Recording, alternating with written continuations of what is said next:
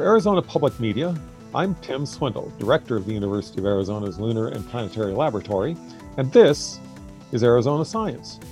Joining me today is Eugene Chang, a surgeon scientist in the Department of Otolaryngology who focuses on nasal and sinus disorders.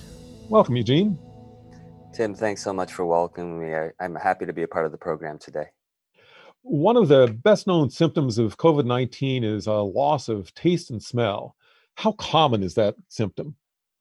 You know, it's interesting. Uh, I think if you look at um, self directed reports, it can be as high as 70 to 80%. Um, one of the issues is we don't have a great way to measure smell. Um, for vision, we have a vision test or a vision card, um, but the way that we measure smell is often symptomatic. We ask patients. As you know, when you lose your sense of smell, you lose a, uh, your sense of taste can also diminish. We think about 70% of taste is related to smell do we understand why this loss of smell happens with COVID 19? In terms of uh, smell disorders, we know that smell disorders are highly linked to viral upper respiratory infections. And this is something that we've known even before COVID 19. The most common viral respira- respiratory infection is rhinovirus or the common cold.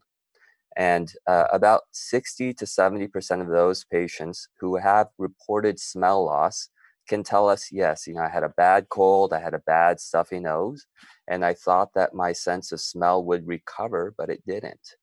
And the reason that we think it happens is the virus causes an inflammatory response. So it's your actually your own body's way of eliminating the virus. And so what the body does is it sends cells and it amps up the immune response to kill those cells that have the virus ingrained into them. Unfortunately, when it does that, sometimes it can knock off some of the supporting cells that help sustain the olfactory neurons. And the olfactory neurons are the critical part of smell. So if those supporting cells die, then those olfactory neurons degenerate and they don't come back. And that's why you have your loss of sense of smell.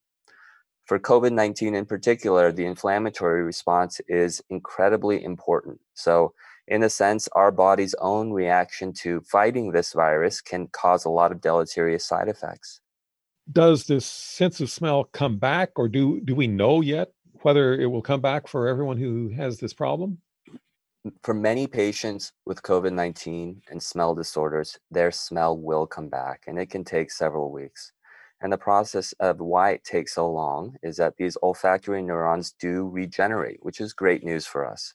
One of the very few nerves that do regenerate on their own.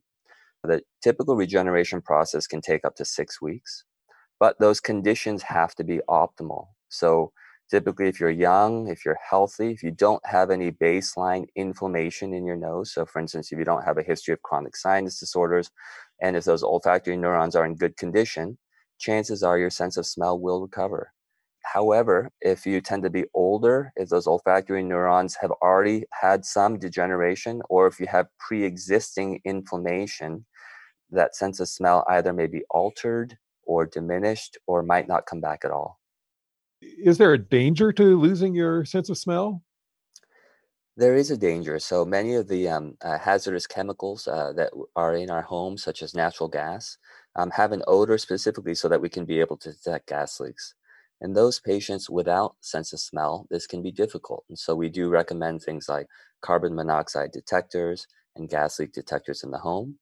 In addition, when our food tends to spoil, uh, one of our first um, indicators of that is a, is a bad smell, for instance, rotten milk or spoiled milk.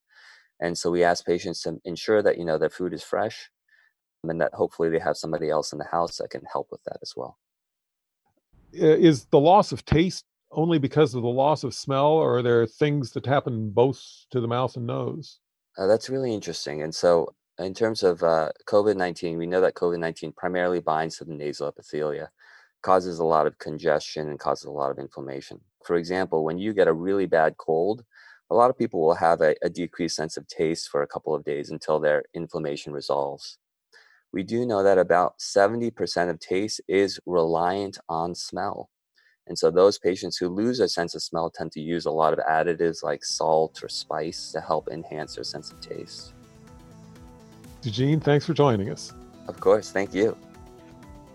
This is Tim Swindle, and this has been Arizona Science with our guest today, Eugene Chang, a surgeon scientist focusing on nasal and sinus disorders.